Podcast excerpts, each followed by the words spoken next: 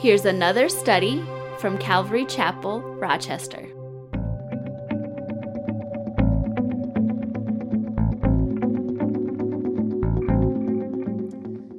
Corinthians chapter 7 this morning.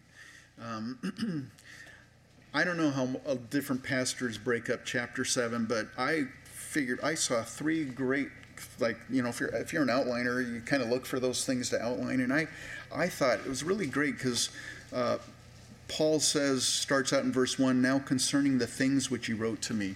We'll talk a little bit about that. But then that's verses 1 through 9. So he's dealing with some questions. Verse 10 through 24, he says, Now to the married. So he's going to speak about married life. And then verses 25 through 40, he talks, uh, he says, Now concerning virgins. And he starts talking about uh, single people and uh, even uh, unmarried as in the sense of being widows or widowers. And so, you know, that's the, to me, that's the breakup of, of chapter 7. And so, verse 1 now concerning the things of which you wrote to me. And, and, you know, the interesting thing is we don't know what those things are. We don't know, we don't have a record of those questions that Paul uh, was asked by the Corinthian believers. Um, but we do have Paul's answer right here in chapter 7. His answers here, chapter 7, is answers to questions that they sent. It's like write in your questions, and, you know, Paul deals with them. Um, but, you know, we can actually somewhat surmise what the questions were based on Paul's answers. And uh, so, if we consider a few things, first of all, if we consider the philosophical climate of Corinth, Corinth had some very strange uh, teaching or beliefs philosophically, not religiously necessarily, but philosophically. Um, they believed that the body was completely evil. And uh, because then, from based on that, that the body is completely evil, uh, they had two different uh, philosophical bents, you might say, or directions that they went with it. First of all, the body was completely evil, so a group of people said, well, because the body is totally evil, it doesn't matter what you do with your body. You know, it's just, it's the spirit that counts, it's not your body. So whatever you want to do with your body, you just do it. And so as a result, there's fornication rampant in Corinth, uh, drunkenness, gluttony, uh, anything you want. Corinth was a wild city. Uh, we talked about that last week being a port city and, and everything. It was just, it was a crazy place. So that was the first philosophical output of the body is completely evil. The second idea was because the body is totally evil, you shouldn't do anything pleasurable with your body. You should live a total ascetic life and abstain from any pleasure so that you can achieve some level of spirituality. Oh, both those both those directions are completely wrong. So we had that climate. That's the climate that the Corinthian believers were surrounded with there philosophically. Then we had the immorality of Corinth, and we talked about that in great deal last week. And so I won't go into much detail, but they had the Temple of Aphrodite there, and they had thousands of prostitutes, and it was basically worship to go visit a prostitute. Um, and then, of course, we had the Gentiles. The, the majority of the believers in Corinth were Gentiles. And so you have a, a, large group of people that didn't grow up with Judaism, didn't grow up with, you know, the law and anything. And now they're, now they're born again believers. And so learning from, basically from heathenism, how to live as a Christian, how to live as a follower of Christ. And, uh, and as a result of that, you also had uh, married people, maybe the husband would get saved or the wife would get saved and the other spouse didn't. And so there were so many things going on. And so um, we can kind of maybe guess what those questions might have been. For the single person, maybe the question was now that I'm a believer in Jesus Christ, should I be celibate the rest of my life? Considering all these things, all these influences around, maybe, maybe I should just be celibate for Jesus. That was probably one of the questions. For a married person, it might have been now that I'm a believer in Jesus Christ and my spouse is not, should I divorce my spouse? Paul's going to address that. And maybe for the father, now that I'm a believer in Jesus Christ, should I not allow my daughter to marry and force her to remain celibate the rest of her life? Because that culture uh, was the, the, the father really ruled that culture in that day and age. We'll talk about that later. And so Paul says, Now concerning the things of which you wrote to me, and he says this It is good for a man not to touch a woman. Now, he's not talking about cooties, okay? So this is basically a euphemism for sexual intercourse. Now, in the Roman culture, um, women were considered chattel or property, basically. Um, Romans, the Greeks, they had multiple wives that served different functions. That was the society that the Christians found themselves in. Uh, a Roman husband or a, or a, man, for example, would have uh, multiple wives. He'd have a wife for childbearing, he'd have a wife for keeping house, he might have a wife for sexual pleasure.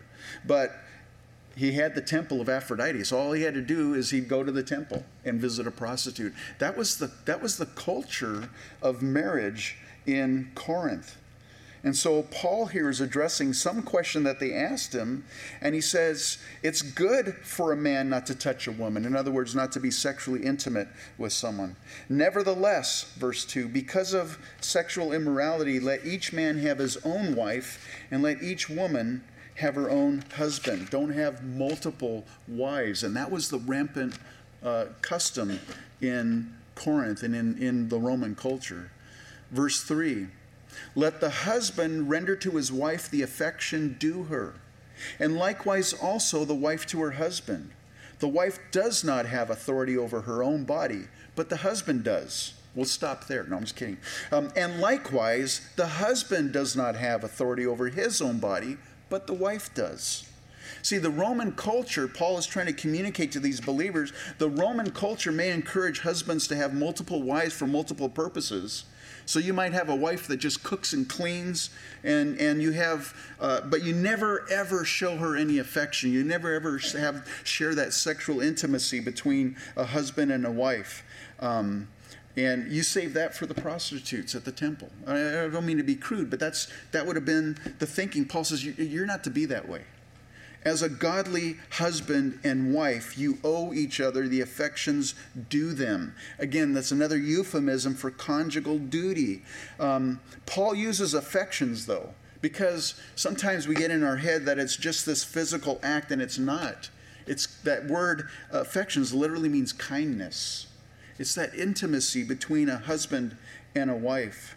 And you know, uh, I know that there are husbands and wives who are physically unable to have that sexual intimacy, but you know they can still render the affections due one another. They can still do that. Um, the funny thing, and I shared this last week, um, I've done both marital counseling and premarital counseling, and usually in premarital counseling, I have three words that I want the, the couple the, the, the, the, single people to remember, and that's don't have sex. you know, because that's I mean, that's the culture, that's the temptation. So when I'm counseling, I'm counseling about all different things, but every pretty much every meeting comes back to don't have sex. Save yourself for marriage. Just save yourself for that gift uh, that you can give to your wife and for your wife to give to your husband. So, those are the three words I use in premarital counseling. But in marriage counseling, I have two words have sex. because if you think about it, the devil wants you to have sex before marriage. That's that's that's he's tempting you to do that. He's trying to get you to do that. Once you're married, that's that's the issue that a lot of couples have. Now there's all these issues going on. We don't have sex anymore. We don't have that intimacy. It's, I'm not talking sex, okay? The intimacy, that that closeness, that bonding that God designed sex for within the confines of a married husband and a married wife. maybe you're here today and go, man, he's really blunt, and this is really controversial you know, listen, God gave the gift of sexual expression for a husband and a wife in the confines of a marriage. That was and it and it's and it's it's to build the marriage, it's to build that relationship. It's Satan who has twisted it and made it now seem nasty and dirty because it's all perverted by him. So I, apologize if you're a little bit like, man, he's really going. I didn't get a whole lot of sleep either, so you got a double whammy. All right, let's move on here. Enough said. Verse 5 Do not deprive one another, except with consent for a time, that you may give yourselves to fasting and prayer, and come together again, so that Satan does not tempt you because of your lack of self control. It's interesting, within the sanctity of a marriage, the husband and the wife owe each other affection. It's not, it's like it's not an optional thing. You owe each other affections. And he says the husband and wife, they do not have authority over their own bodies. And that's in the sense of withholding affections from one another. In fact, he says there, do not deprive one another. That word, King James uh, says defraud. Don't defraud one another. And it literally means to cheat or to rob. So if you're withholding, you're actually cheating, you're robbing your spouse. Um, and so, probably some of the questions that the Corinthians may have had is, you know, now that I'm a believer and we see all this rampant immorality in our culture, maybe it's more spiritual if we, as a Christian husband and wife, we just don't participate in that. We don't do sex. We don't have that intimacy. And uh, Paul is trying to communicate to them you're not more spiritual if you're celibate within the marriage. In fact, it's just the opposite. You might be opening up the door for temptation.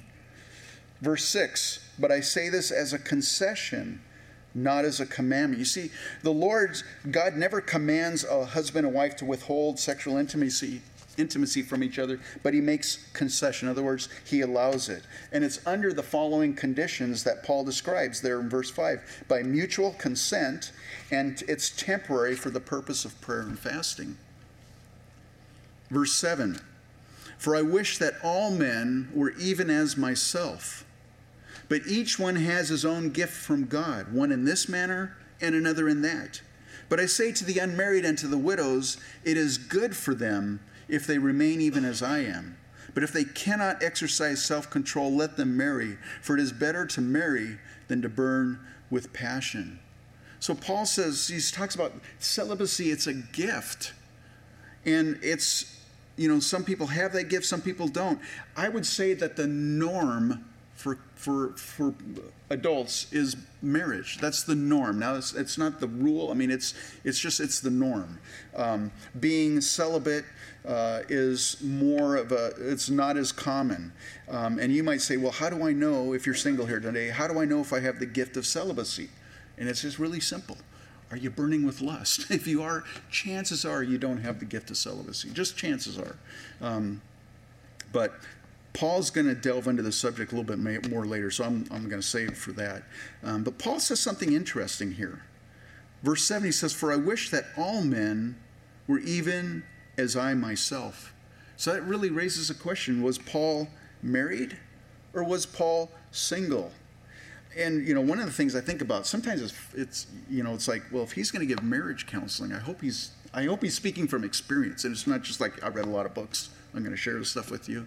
Um, uh, I think Paul was married at some point in his life.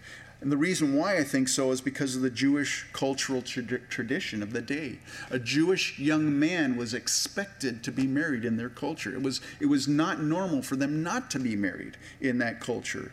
Not only that, but Paul was a member of the Sanhedrin, and that was, from what we understand, that was a requirement of the Sanhedrin that they be a married man to be part of the Sanhedrin. So it's very likely that Paul was married. Uh, but he says, For I wish that each one. Uh, I wish that all men were even as myself. And later on, we'll find out that Paul is single at the time that he writes this letter. So there's two possibilities. Either he was widowed, his wife passed away at some point, and we don't, even, we don't know any of the details about that. Or the other possibility is that after he became a believer in Jesus Christ, his wife left him, divorced him. And that's, that's a, I think there's strong, you know, possibilities either way. So Paul says, uh, now to the married, verse 10, I command. So here's where this next, uh, this section here is. He's talking to married couples. And I believe, although this is true for all married couples, it's especially true for the marriage where two people are believers in Jesus Christ. Verse 10, he says, Not to the married I command, yet not I, but the Lord. A wife is not to depart from her husband, but even if she does depart, let her remain unmarried or be reconciled to her husband, and a husband is not to divorce his wife. That I command, yet not I by the Lord. Does that sound kind of confusing? It's like, wait a minute, what's the deal here?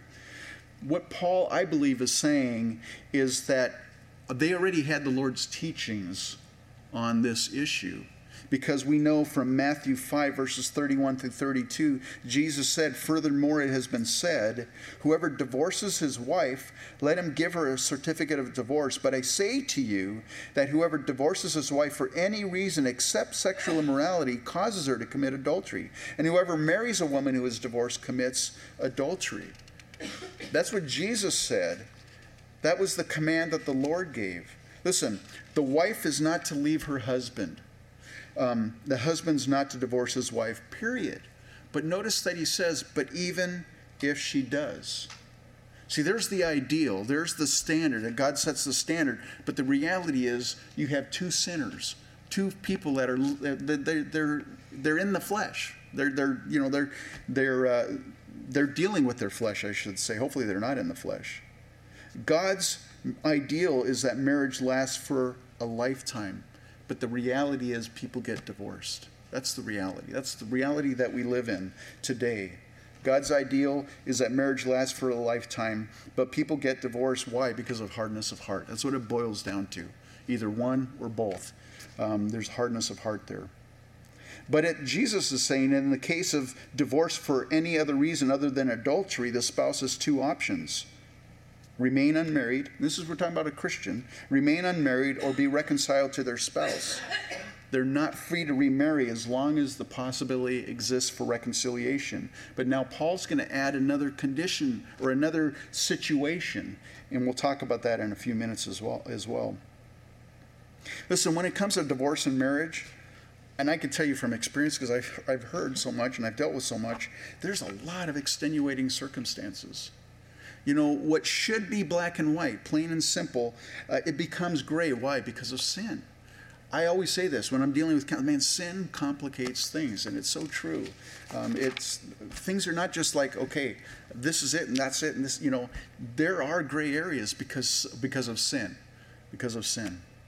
Now maybe you're here this morning, and know we got a group of people here. Maybe you're, maybe you are divorced and you're presently remarried. Maybe you got divorced for the wrong reasons, and maybe biblically you shouldn't have been remarried, but you are. Listen, I want to encourage you, okay? You have not committed the unforgivable sin, okay? I just want you to understand you have not committed the unforgivable sin. Just acknowledge your mistakes, acknowledge your sin. Listen, the Lord is merciful, He forgives, and He can still use your life. You're not like this discarded person now because I made this mistake. No, God can still use your life. I want to encourage you in that. So don't, I hope you're not, if you're here, I hope you're not like, oh man, I'm just, that's it for me. Verse 12. But to the rest, I, not the Lord, say, if any brother has a wife who does not believe, and she is willing to live with him, let him not divorce her. And a woman who has a husband who does not believe, if he is willing to live with her, her, uh, let her not divorce him. For the unbelieving husband is sanctified by the wife, and the unbelieving wife is sanctified by the husband. Otherwise, your children would be unclean, but now they are holy. But if the unbeliever departs, let him depart. Or a brother or a sister, uh, excuse me, a brother or a sister is not under bondage in such cases. But God has called us to peace. For how do you know, O wife, whether you will save your husband? Or how do you know, O husband, whether you will save your wife?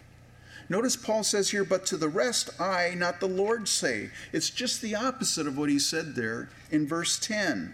Listen, they already had Christ's teaching on marriage and divorce, but Jesus never dealt with the issue of one person that you know they come to faith in the lord one person is a believer and one person is not a believer. Why didn't jesus deal with that? Because at that point the church had not been birthed yet. This is a new situation. And and so paul's teaching here he's sharing this and he says uh, you know this is what i'm saying. The lord you already have what the lord's commanded. This is what i'm saying.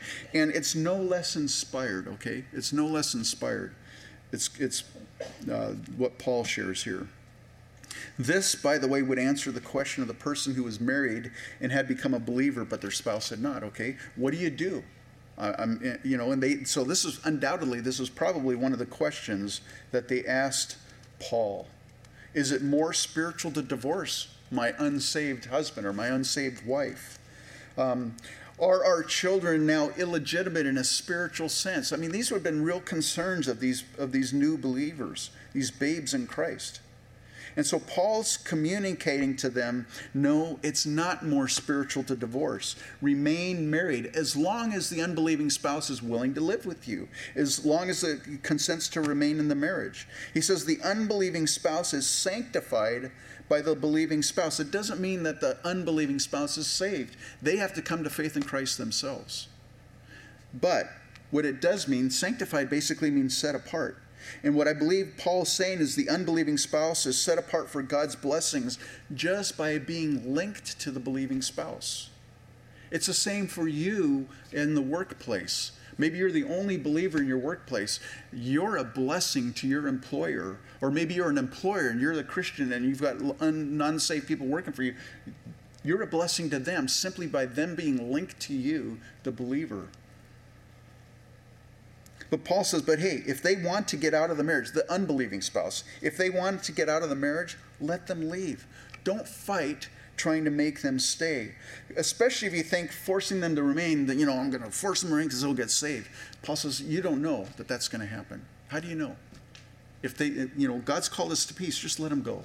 Let them go. That's that situation an unbelieving spouse and a, and a believing spouse. And, you know, from uh, one of the things that I, man, can't stress enough if you're not married and you're you're you're wanting to get married, you're considering get married, whatever, make sure your spouse is a born again believer in Jesus Christ. Make sure make sure that they're at least as mature as you are. Maybe look for someone to be more mature than you because why? Because if if you're not equally yoked in that area, it's going to be nothing but problems. I can guarantee it. You'll have there'll be issues, and maybe they don't pop up right away, but as soon as the kids are there, it's like okay, now all of a sudden these issues come up. So it's so important. Um, and, and so, but, but here's a situation where the church, you know, that Paul started the church in Corinth and people are getting saved, and, you know, the husband gets saved or the wife gets saved, the other doesn't, has no inclination to. And so this is a situation. How do you address it? And so that's what this is Paul's talking about here. He says the believing spouse is not under bondage in this case. He, he or she is free to remarry another believer. It has to be a believer, okay? It needs to be a believer. Um, but they're not under bondage in this case where one's saved and one's not saved. Um, and no, He's communicating to them, your children are not spiritually illegitimate if you're married to an unbeliever. They're blessed by linked, being linked to you, the believer, in a special way. You're praying for them, you're sharing the word to them. They have a very close influence of the Lord, same with your unbelieving spouse. So there's a blessing that comes in that. And he says, God has called us to peace. Now, in a few more verses, and we'll talk about it, he says, Do not become slaves of men. Listen, in the case of an abused or an abandoned spouse, I don't believe you're under bondage either to remain in a marriage like that. But, there's a but there. We have to be careful. One size doesn't fit all, okay? Um, I've, you know, someone might say, hey, my marriage is not peaceful. God's called me peace, so I want out of the marriage you know or maybe uh, you know he or she they're, they're just always saying bad things about me. They're verbally abusing me. I want out of the marriage. Listen we have to be careful that we're not trying to find a loophole to get out of a difficult marriage.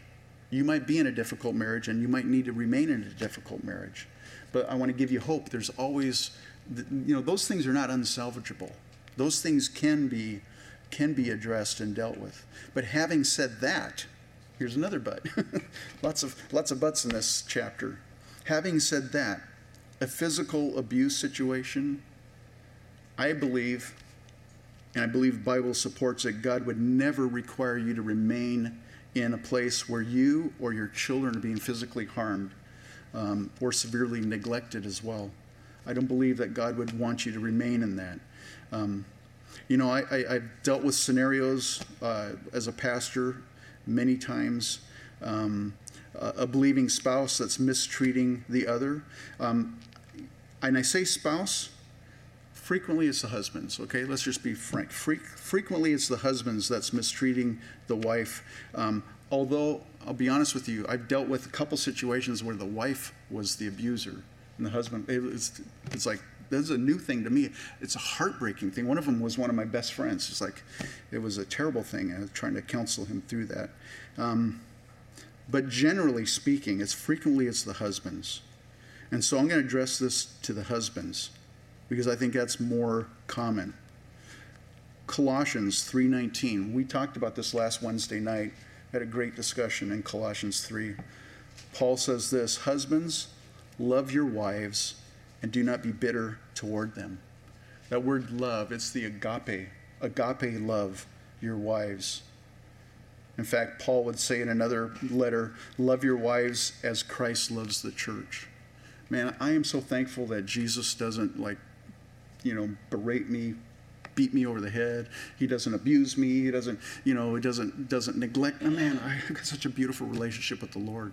If I don't have a relation, good relationship with the Lord, it's my fault because he's he loves me and he wants that fellowship and and uh, and so, um, loving your wife as Christ loves the church, that means laying down your rights sacrificially for your wife, because that's exactly what Jesus, that's how Jesus loved the church. He gave up every right. He died to himself. He physically died for his bride, the church. And that's the command that us as husbands are to love our wives sacrificially, not demanding their way, our way, not demanding that they submit to us. That's not Christ's love. And he says, Husbands, love your wives and do not be bitter towards them. What do you mean by not being bitter? This is what we talked about last Wednesday night. I looked it up and I did some studying on it. This is what it boils down to bitter. A few, there's, a, there's, a, there's a list here. One is ruling like a tyrant. That's being bitter. Another is talking down, verbally abusing. Physical abuse, of course, that's being bitter. Strictness, severity, or harshness. Cranky also fits into this category. Rude, um, being difficult to work with. In other words, you're stubborn or uncompromising. Denying affection, denying care, provision, protection, or assistance. Treating your wife as a child, a servant, or a slave. That's what that bitter boils down to. That's what that literally means. Now, except for physical abuse, I think that's in a totally separate category. Once that happens, I don't think I don't think it's like, well, let's write it out and see what happens. No, let's deal with it right now if there's a physical abuse. But listen, I've occasionally, maybe once in my marriage, been rude to my wife. no, I, I've been rude to my wife. I've talked down to her. Um, I've, I've, I've been unbending, uncompromising in our marriage before, as probably all of us have, right? So we're not talking about an occasional thing. Oh, you're cranky this morning? I'm getting a divorce. no, no, no. Because we all are. We're sinners, okay? We, we, that's us. What I'm talking about is a pattern and a continual habit of that. That's if the, someone were to describe you, that's what they describe you. Man, he's a bitter person. That's the person that I'm talking about. So not talking now physical again physical I deal with it right away. I don't it's like get out of there. We'll deal with that situation. But if you're bitter towards your wife as I've described here and you your wife wants out of the marriage, now you might come to me and go, "Hey, they're not free biblically to divorce me because I haven't committed adultery." And I'm a believer. So they're not they're they're not biblically permitted to divorce divorce me. You know what my response is?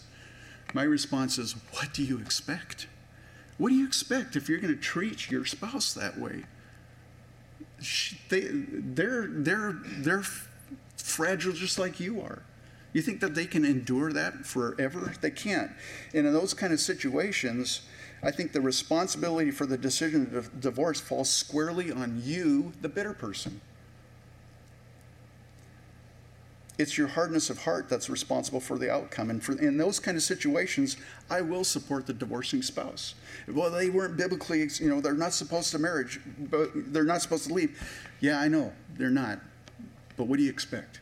If you're not going to love them as Christ loves the church, how long can a person endure that?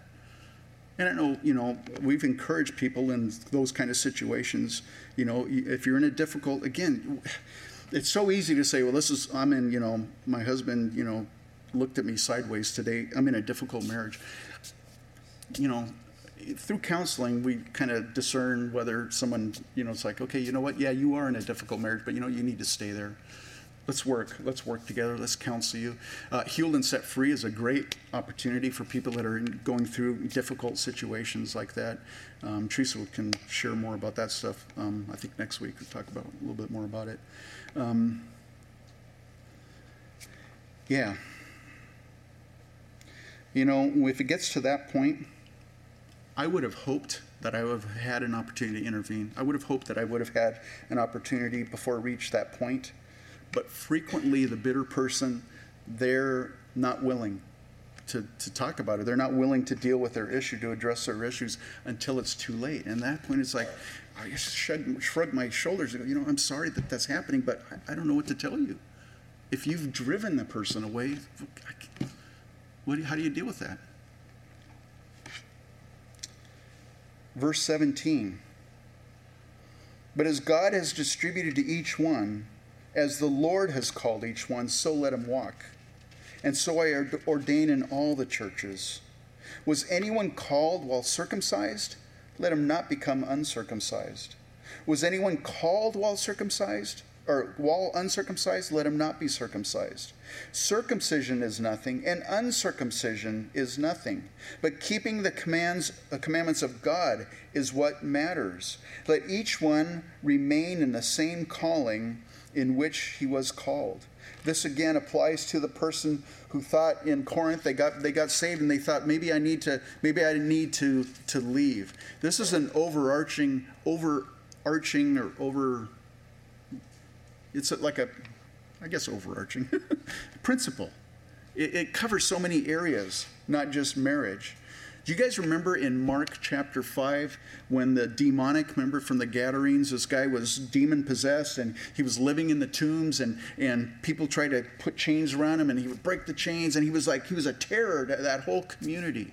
And, and he was just, he, he was just off by himself in the tombs there. And when Jesus came to that side of the lake, he came and Jesus drove the demons out. You remember the story of the deviled ham that went into the lake? Anyways, um, some of you got that. Okay.